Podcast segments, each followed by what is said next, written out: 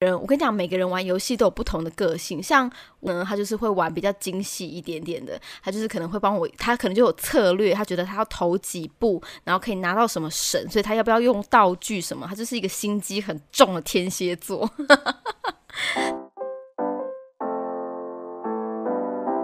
Hello，我是李比，李长的李，比方说的比，欢迎收听今天的比方说。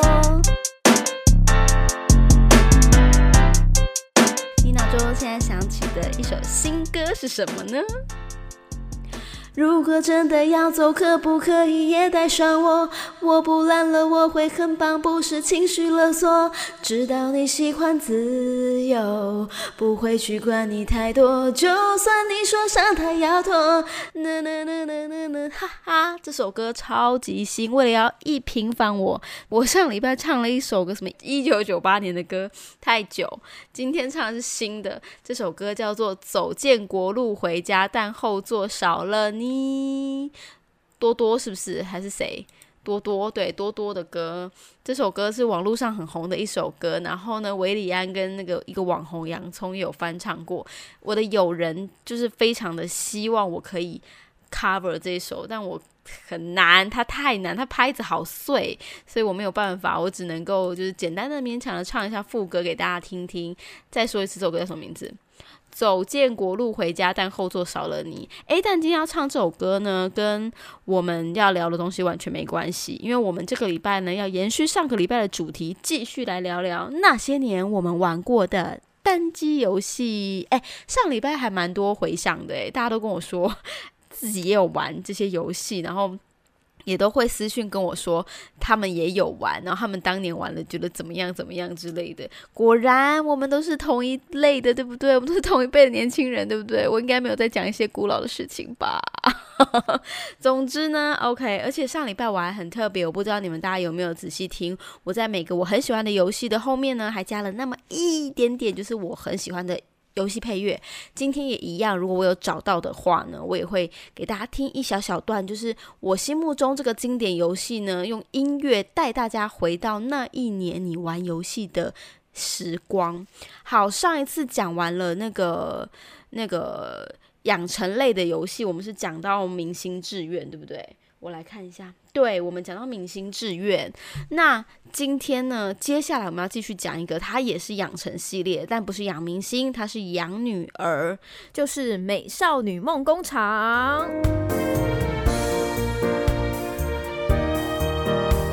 四代，第一代的时候呢，它是一九九二年由金讯资讯呢所出品的，它是 DOS 版的哦。可是第一代我真的没玩过。然后到第二代是我比较有印象的，一九九四年发行的，也是 DOS 版的。到一九九六年才出了 Windows 版的。但是我比较常玩的三代呢，它是在一九九八年推出来的《美少女梦工厂之梦幻妖精》，这应该是我最熟悉的一一代了。我几乎。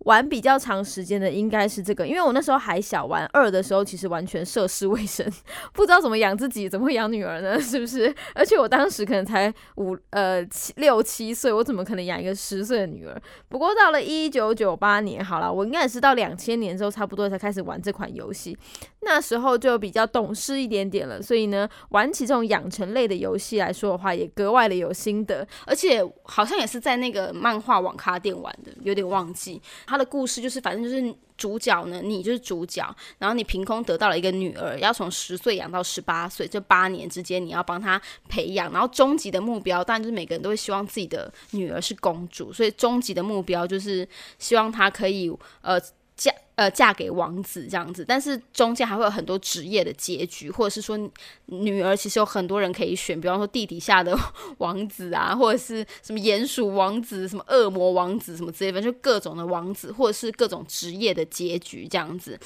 可是这个游戏有个超大的 bug，就是它有个结局，因为呃，你的事业结局来说，话最高等好像是王妃，呃，女王，女王，女王就是谁？国王的配偶嘛，对不对？整个国家的女王啊。对，所以我记得那时候事业最高等级就是女王。你把女儿训练的值什么都超好的话，你国王就会来问你说你要不要当这个国家女王这样子。可是如果你因为你条件这么好，所以你的感情结局，如果你也有跟王子培养好的关系的话，你也可以就是感情结局，你就会是。跟王子结婚，所以你就会成为一个是女王，但是跟王子结婚的公主。那你到底是女，你到底是女王还是公主啦？你到底是他妈还是他娘啊？不，你到底是他妈还是他新娘啦？所以这是个很大的 bug。不过我好像从来没有玩过这个这个等级。我每次玩的时候都不是木工，就是保姆之类的。因为为了要冲某一个技能点，你就会一直打工，但是其他能力值又达不到。所以如果你一直打工的话呢，最后呢，它就会是以打工次数最多的职业为结局。然后因为你，而且你如果是个结局的话，你还会被天神嘴一番，说当初为什么要把女儿交给你？你怎么把她养成这样？吧吧吧，就很烦。不过你不觉得这个游戏设定也很不合理吗？就有人把十岁的女儿送去育幼院打工的吗？家里到底要有多穷，需要十岁就出去半工半读？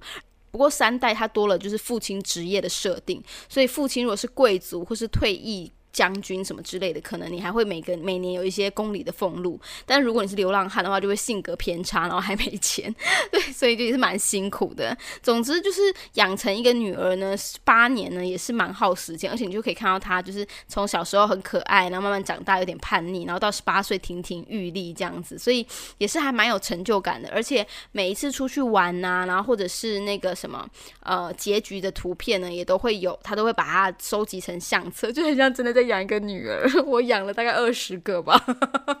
养超多个女儿，对，所以就是它也是很花时间的。不过我好像真的也没有全开过每一个结局。我记得《美少女梦工厂三》，我的结我是玩比较久的，然后它的结局我是有开比较多的，因为它那时候我记得那个《美少女梦工厂三》，它的那个设定不是一个月一个月的排行程，它是一百八十二个，我不知道怎么设定，反正就是一百八十二个。然后你这一百八十二。歌里面你要就是，可能你可以每三天排一个行程啊，然后让他去。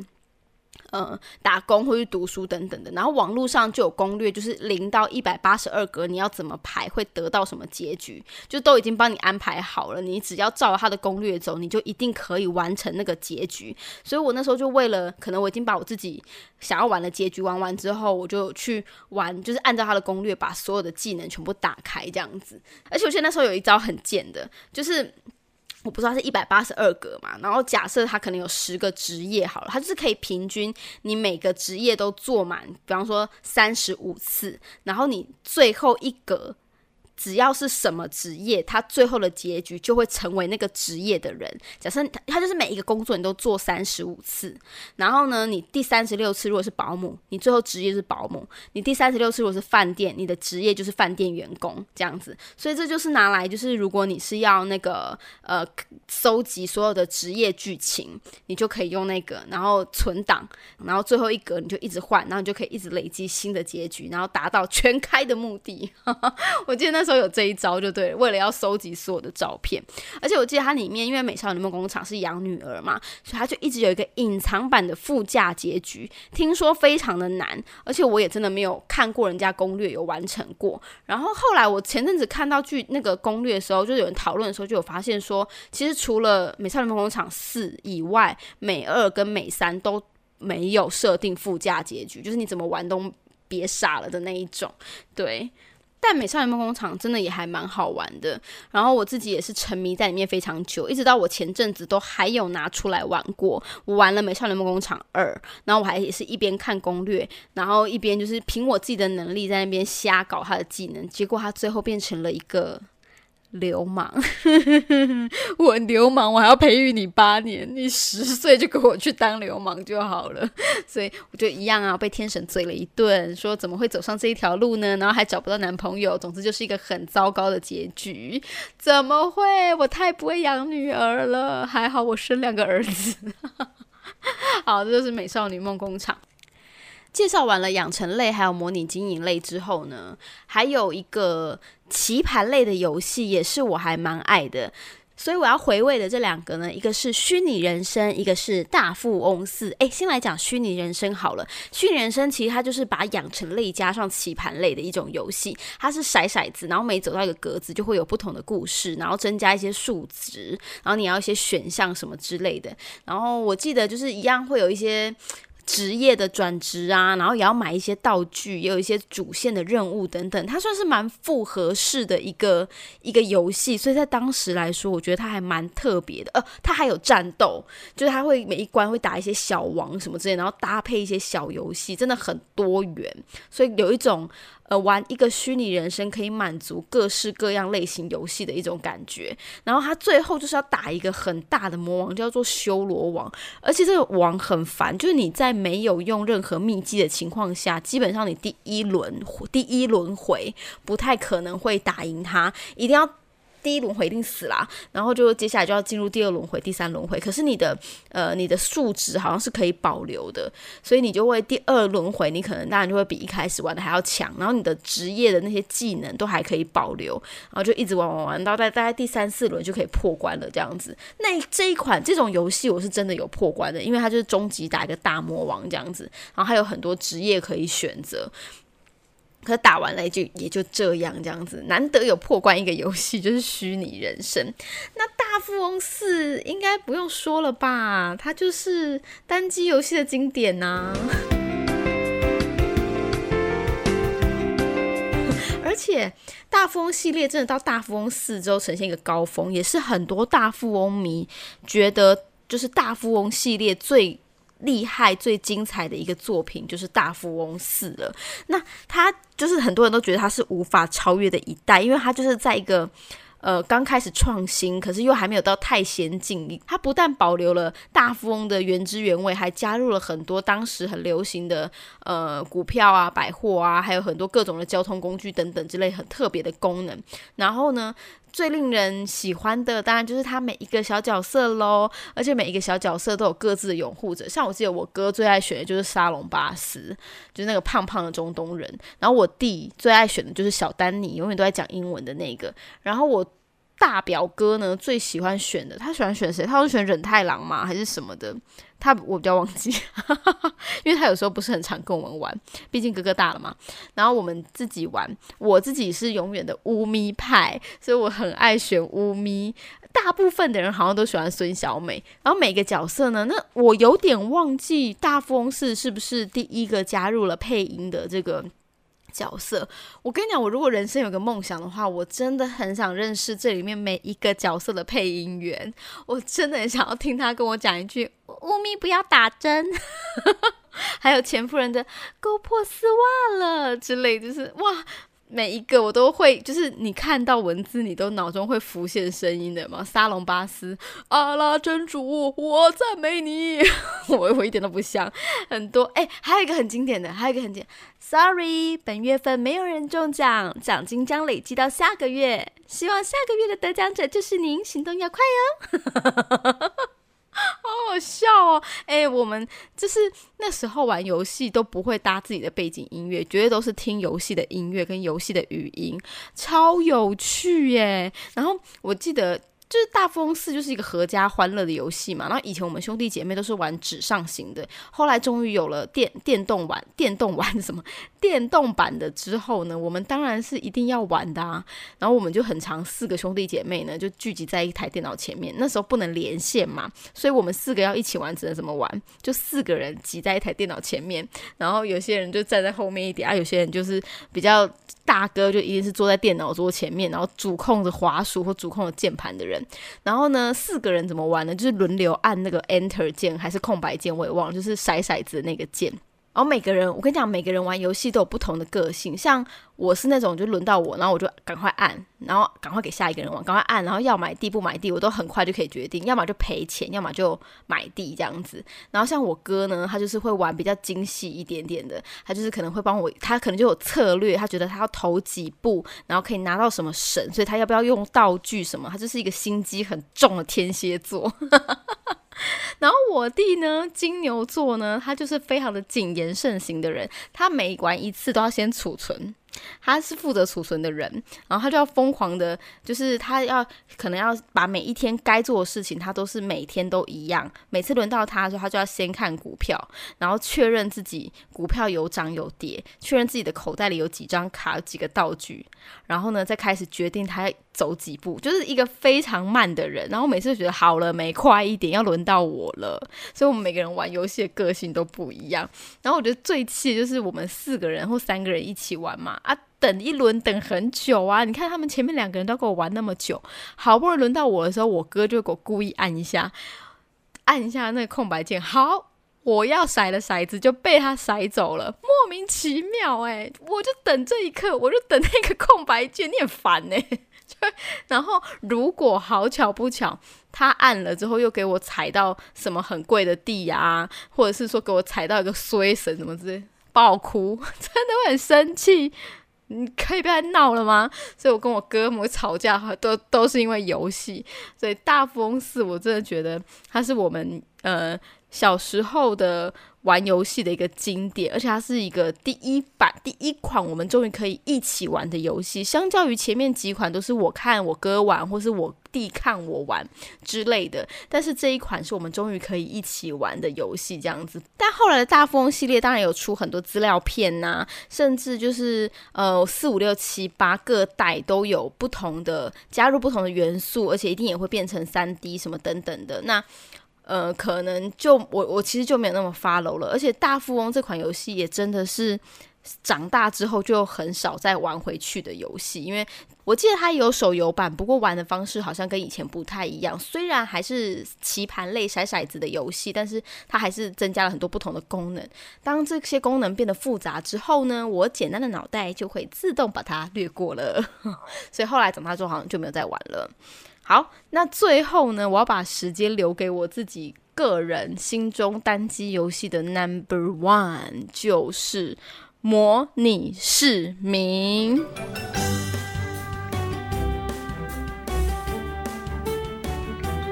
模拟市民系列真的很好玩，它就是一个呃模拟市民，就是不是啊，它就是养成小人，然后它是可以从捏一个小人。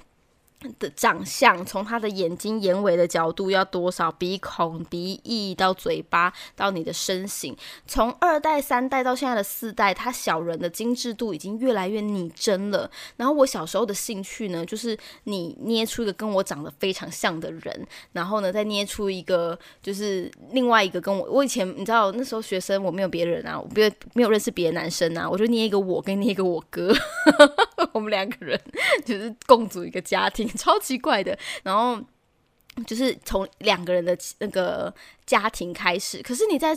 就是塑造这两个小人共共组家庭的时候，他们两个并没有任何的关系，就是纯粹的室友关系。所以要从两个人培养关系开始，然后慢慢的可以一代一代传下去这样子。那模拟市民其实从二代开始到现在的四代，它都一直不停的在进化，而且呢也越来越贴近真实。比方说二代的时候，其实一代我也有玩，一代就更简单。一代好像你可以生小孩，呃，但是你小孩就不会长大，他就只是 baby 这样子。完全你就会一直生小孩，就会有很多小孩，好像没有年龄的概念。但到了二代开始有了年龄的概念之后呢，就会有生老病死，所以小朋友就会长大，然后呃，你自己的角色就会死去这样子。诶，二代跟三代我其实有点模糊的印象，是因为这两代我玩的时间都差不多长久。然后我记得二代跟三代都有非常多的资料片可以。继续的扩充它，然后也可以衍衍生出不同的剧情啊，或什么的。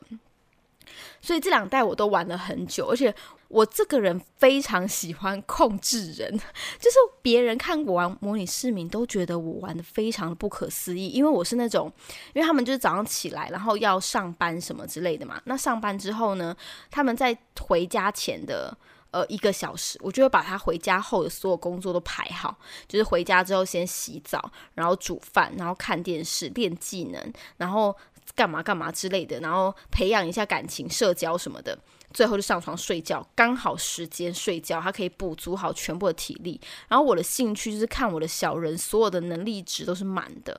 而且呢，我就是玩到真的是非常的炉火纯青，你知道吗？就是我是可以用快捷键，然后让。每一个人就是我排完之后，我就按加速，然后让他快速走过。可是如果到这里我需要微调的时候，我就赶快按停止，然后再把那个技能重新的安排过，或者把他的那个呃要安排的事项重新来过一次，这样子。但是我有个很大的罩门，就是我非常不会盖房子。就我这个人呢，就是希望所有的我看得到的东西都在我的视线内，所以我的房子就一直无限的扩大，但毫无美感可言，真的毫无美感。我超级不会盖房子的。然后我以前最大的兴趣就是把所有的房子盖的跟我家一模一样，就是我只能我没有办法去创造一个房子，你知道吗？我只能够凭我现在的印象就想，哦，我们家就是门在这里，然后旁边有个厕所，然后客厅有多大，沙发长怎样，我完完全是你我家的状况去做，对，然后，所以我盖房子超级不在行。可是我有朋友玩游戏，玩这个游戏的时候非常爱盖房子，他盖房子可以花四五个小时，盖每一个房间，然后他的摆设要怎么样？诶，果然长大之后成为室内设计师。我觉得这游戏真的是很厉害的，不要以为我们玩游戏没有在养成，我们还是有我们的就是学习之处。就像我现在很会。控制人一样，我现在顾小孩顾得很好，所以我一直以模拟视频的方式在操控他。就每天他回家前，我就跟他说：“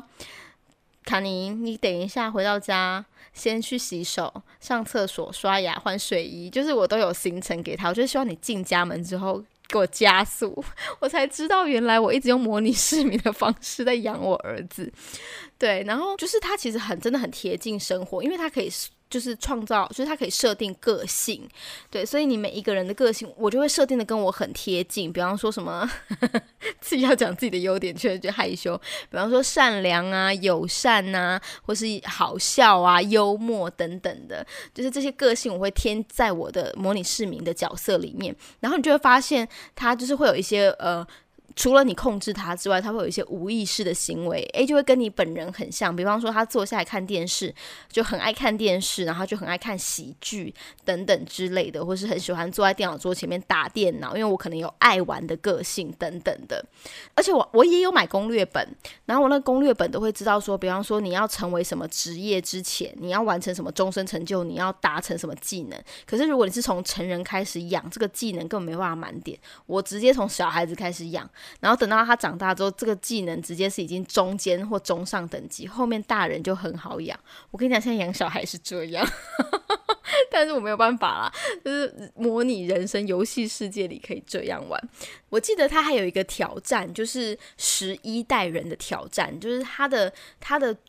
开始是一个人跟一只狗要完成十一代，就是有一种家徒四壁的感觉。然后你要用这样的条件去开启你的十一代人生，所以你要去找那个整个镇上面都单身的男性之类的，然后跟他们培养感情，然后传宗接代。然后第一代的人名字要有一个一，第二代的名字要有一个二，和第三代的名字就是三，这样以此类推。然后玩到十一之后呢，就代表你完成了这个丰功伟业。我。一直很想要完成这件事情，但是我只有玩到五，我就已经紧绷了。你知道为什么玩到五就紧绷吗？因为玩模拟市民他会死嘛，死了之后他就会有灵魂跟骨灰坛在你的家里，然后一个家族里面至少会有两口，就是爸爸跟妈妈，然后他生了第一代嘛，然后这样子一直玩下去嘛。所以你想看五代，我家至少会有十个鬼耶，十个长辈耶，然后。我这每天晚上他们就起来给我开 party，我这晚上觉得非常的困扰，你知道吗？到我后来，因为他们不是只是在那边而已，他们会一直来干扰你小人的生活，所以就会导致我小人晚上睡不好。然后我就会，就是我是一个没有办法看到小人的技能是有红色的人，我就觉得很阿杂。他到到那边我整个大卡关呢，我玩不下去，所以我这个一直没有成功。但是我觉得它是一个很好玩的条件设定。然后我记得在还它其中还有一个就是它可以扩充一些就是素材包，就是有一些头发啊，网友他们会做好一些设计好的头发，或是一些比较不是内件的衣服或裤子等等的样式。然后因为我自己玩这个模拟市民，还有一个乐趣是我喜欢它漂漂亮亮的，所以我就不管我自己就是介绍呃自己呃。要抓进我家庭的另外一半是帅的还是美的，我也不管他，就算他是老的，我都可以把他打扮的超 fashion。我就喜欢，就是也是完成自己一个设计师的梦想这样子，所以我就是一定会把它从头到尾大改造一番，变成一个超级时尚的人才可以有资格住在我家。对，所以我玩模拟市民呢有几个乐趣，第一个就是控制人，第二个就是做他的造型，这是我自己很喜欢玩这个游戏的那个特点。不过到第三代、第四代之后，它其实加入了很多。不同的功能，还有资料片，比方说宠物啊、四季啊、夜店人生等等的，都让这个游戏增加了很多很多不同的剧情跟游戏的精彩度。我最近重新玩了这一次呢，我就设计了一个我，然后跟我老公，然后他是可以直接再把我们两个长相 P。匹配成我的就是小孩，所以我就设计了我跟我老公之外呢，再设计我大儿子跟小儿子，然后就是一家四口这样子，然后帮他们都设计好他们的衣服，所以接下来就要准备生成一家四口的一个游戏了，对不对？我在那一刻我犹豫了，我想说，我为什么平常就已经在顾这一家四口了？我为什么游戏里还要烦这一家四口？我觉得好像不太对哦。我的我的模拟市民里面应该要有不一样的人生，所以我就立刻决定 把我另外设计好的我老公还有另外两个儿子呢，把他暂时丢到垃圾桶。我就决定单身开局，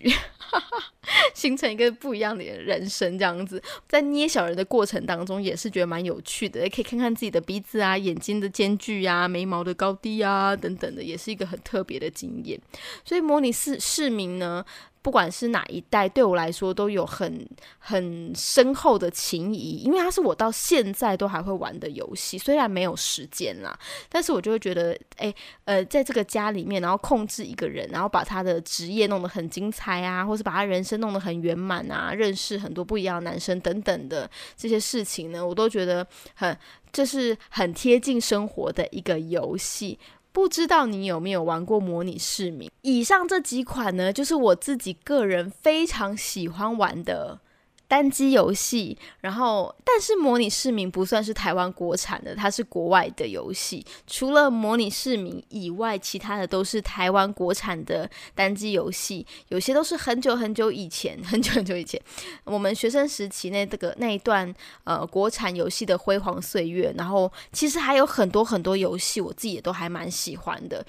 但是因为时间的关系，我也没有办法一一介绍。不过我觉得每个年代有每个年代呃很热衷的、很流行的事情，呃，偶尔回味一下过去，真的是巨蟹座的专场。那不知道你们有没有小时候也很喜欢玩的单机游戏呢？也欢迎留言跟我分享哦。那我们今天的比方说就到这边啦，我们下次见，拜拜。